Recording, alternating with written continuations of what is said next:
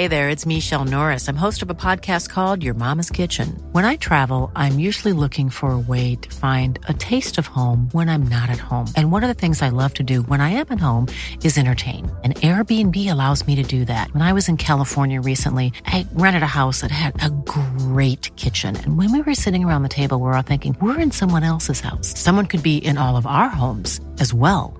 If you have a home, but you're not always at home, you have an Airbnb. Your home might be worth more than you think. Find out how much at airbnb.com/slash host. It's that time of the year. Your vacation is coming up. You can already hear the beach waves, feel the warm breeze, relax, and think about work. You really, really want it all to work out while you're away. Monday.com gives you and the team that peace of mind. When all work is on one platform and everyone's in sync, things just flow wherever you are. Tap the banner to go to Monday.com.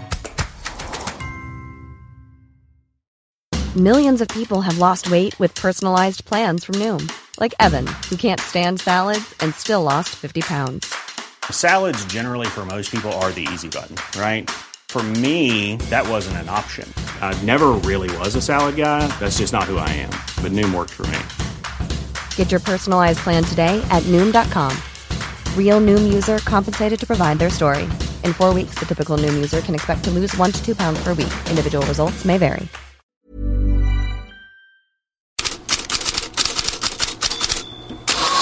God morgon, det blev dramatiskt på ett fullsatt Emirates igår. 60 000 åskådare när Arsenal möter Wolfsburg i returen i damernas Champions League och en svenska satte tonen.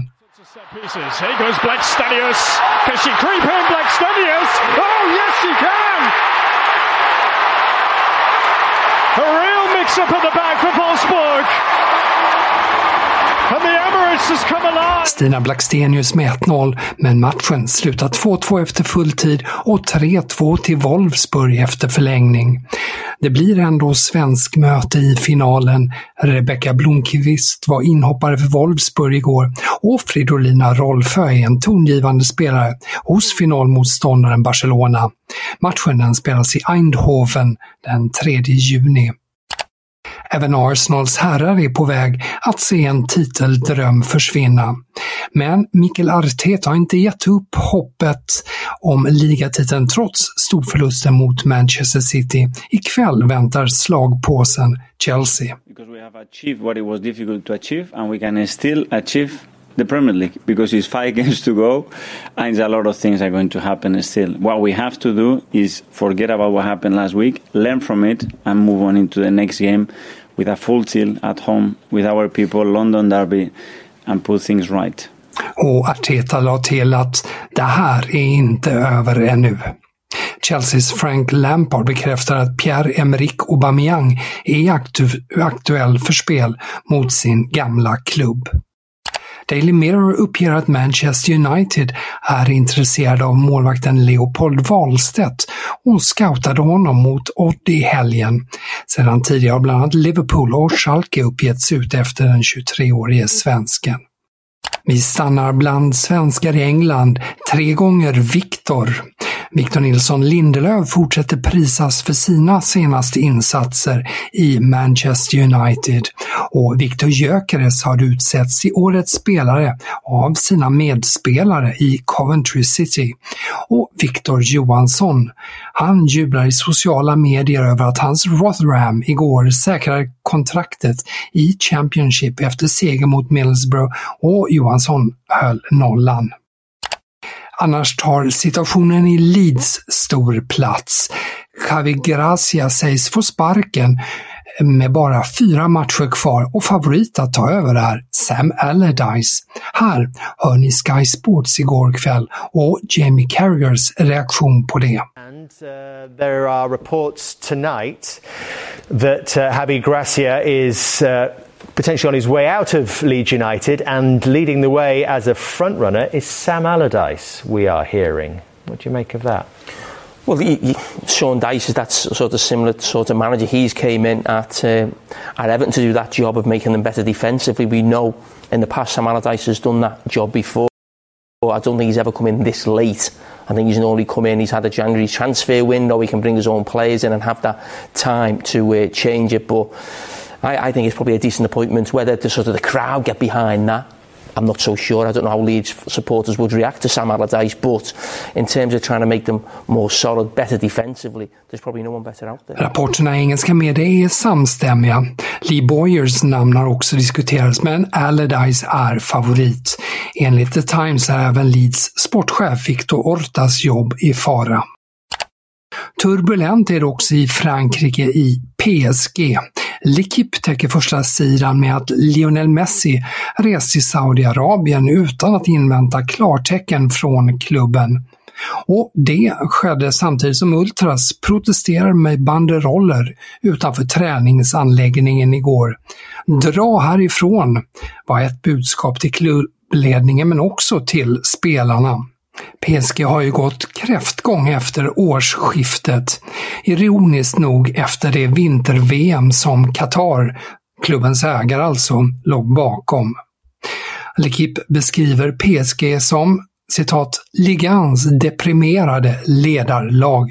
Slutcitat. I Spanien uppger Televisión de Catalunya, programmet Once, att Barcelona sonderar terrängen om klubben skulle uteslutas från Champions League-spel på grund av Negreida-fallet. Klubben har studerat alternativa turneringar för att dra in inkomster. Fokus har varit på arabvärlden där ett lukrativt avtal ses som möjligt. Barcelona ska ha, också ha studerat möjlighet att spela i en annan europeisk liga om laget skulle straffas hårt i Spanien. Onse understryker att det än så länge bara handlar om en rådgivande fas. Barcelona spelar ju ikväll mot Osasuna i vad Sport kallar nedräkningen. Och nedräkningen är förstås li till ligatiteln. Men Madrid-tidningarna reagerar på annat, på vad de ser som en pik till Real Madrid. För Barca-tränaren Xavi, han påpekade igår att Manchester City är bäst i världen. Per mi, per mi en aquests moments és el millor, el millor equip del món. El millor equip del món. Juga molt bé futbol, per mi tenen el millor entrenador. Sí, sí, per mi és un, és un futbol que, que ara mateix per nosaltres és un mirall. Per tant, seria totalment just, clar, i tant. Xavi sa, i mina ögon är Manchester City världens bästa lag och deras fotboll bör vara en förebild för oss. De har världens bästa tränare och det vore välförtjänt om de vann trippen. Och vi återvänder kort till England där diskussionsvågen också går höga om Jürgen Klopp.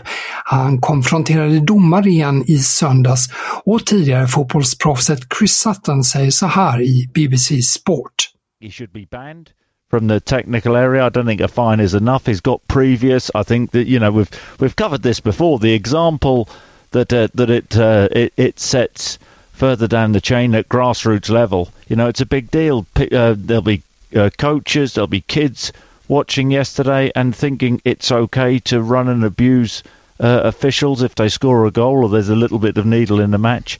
And so, as far as I'm concerned, he should be banned. He does have he does have previous. He knows what he did was wrong. Why did he do that? Why not celebrate with his own coaching staff, his own team? I just do not understand that. But he should be banned.